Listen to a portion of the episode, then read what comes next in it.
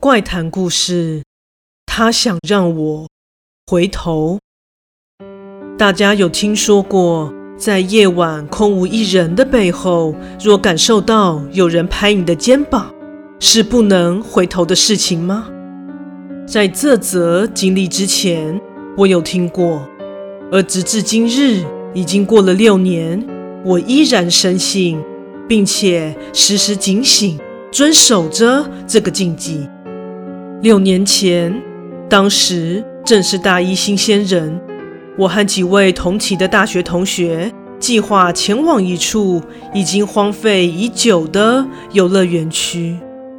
虽然废弃的原因众说纷纭，但显然的，这并不是重点。为人所注目的是废墟那充满各式灵异传说，以及即使让人吓得魂飞魄散，但又让人忍不住趋之若鹜、争相奔走的魅力。当晚，我们一行人浩浩荡荡地抵达了目的地。而就如同传闻中所描述的，偌大的荒废园区又位处于半山腰，所以四周散发着茫茫迷雾，真的是很有气氛。但也因为这个原因，莫名诡异的氛围伴随着视线不明的不安感，让人心跳加快了起来。在经过坐落着许多游乐设施的封闭区域。我们来到了一处空旷的广场，此处以前应该是设计为摊贩的聚集地。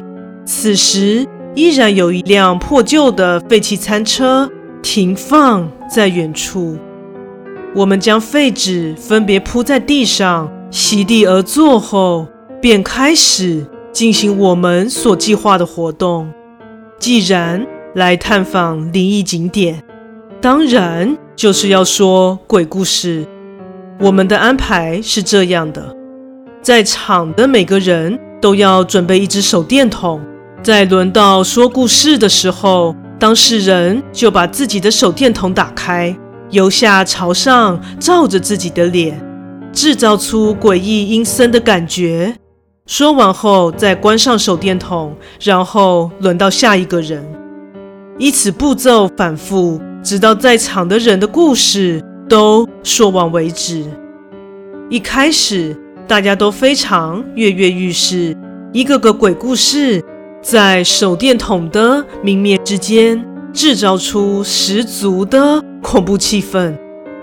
场内不时传出惊呼和让人血液倒流的呼吸声。让我不禁感叹，原来大家都如此深藏不露，资料库中藏了这么多恐怖的故事。但正当游戏如火如荼地进行着，怪事开始发生。先是手电筒在无人控制之下自动开启，这着实让当场的众人都吓了一跳。但接着，更诡异的事情发生了。开始有人声称，在我们四周看见有白色的人影晃动着，但因四处皆笼罩雾气，所以众人皆认为是该员眼花看错了。但看他冷汗直冒的样子，实在不觉得他是在说谎。游戏继续进行着。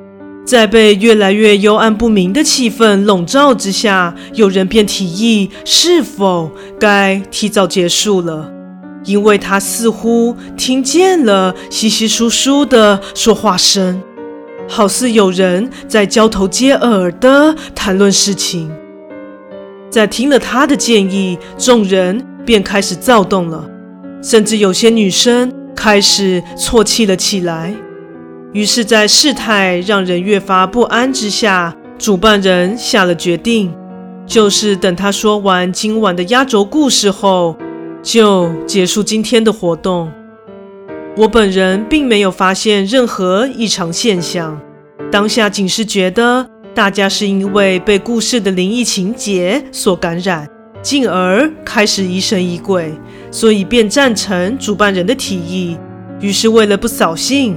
大家还是勉为其难的听他说完最后一则故事。这故事是讲述一个人在半夜走在路上，如果被拍背、拍肩膀，或是听见任何的呼唤声，都绝不可以回头的故事。整体故事的套路算是蛮平铺直叙的，并不让人十分的恐惧。但正当我注视着他，聚精会神地听着故事的时候，我发现了异样。我亲眼看到他的右肩浮现了一张人脸。我眨了眨眼睛，以为是看错了。但就当我定眼望去，那张脸越来越清晰了，并且似乎感受到我的视线，他看向了我，然后裂开了嘴角。对我笑了，呃，我当场惊叫出声，并从地上弹了起来。众人全都讶异地看着我。此时，讲故事的主办人感到十分讶异，因为他也觉得此时说的故事只是做个结尾，然后本想在最后告诫大家回程要小心谨慎，没想到。我竟然会有这么大的反应。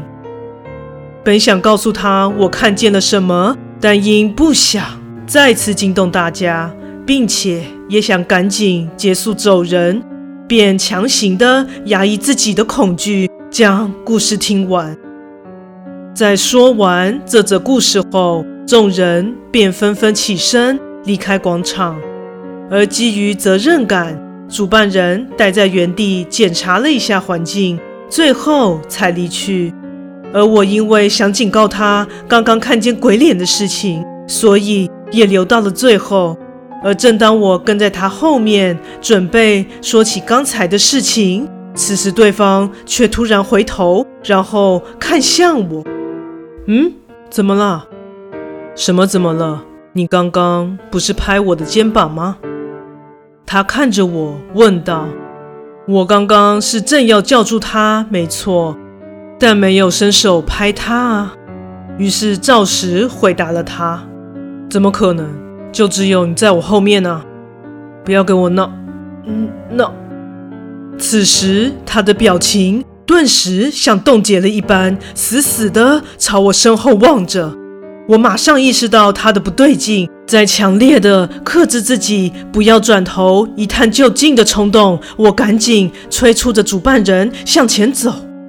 在我触碰到他的身体时，我发现他早已颤抖到无法控制。我我我刚刚看看到他额头冒着斗大的汗珠，声音颤抖的说道：“我知道，我刚刚本来想跟你说的。”但现在千万不要再回头了！我搀扶着几乎软脚的他，快步向前。走着走着，不知为何，雾气似乎越发浓厚。然后我听到了呼唤声，那是我从来没有听过的声音，但却有着非常熟悉的感觉，而且声音感觉离我们越来越近了。我正深觉得不妙，而被我搀扶着的同伴已经开始躁动不安了。他在呼唤我，他正在呼唤着我们。他用着失魂发狂般的声音吼道：“镇定点，不能被迷惑，现在绝对不能回头。”我也几近崩溃的试着让朋友冷静下来，也提醒着自己千万要保持理智。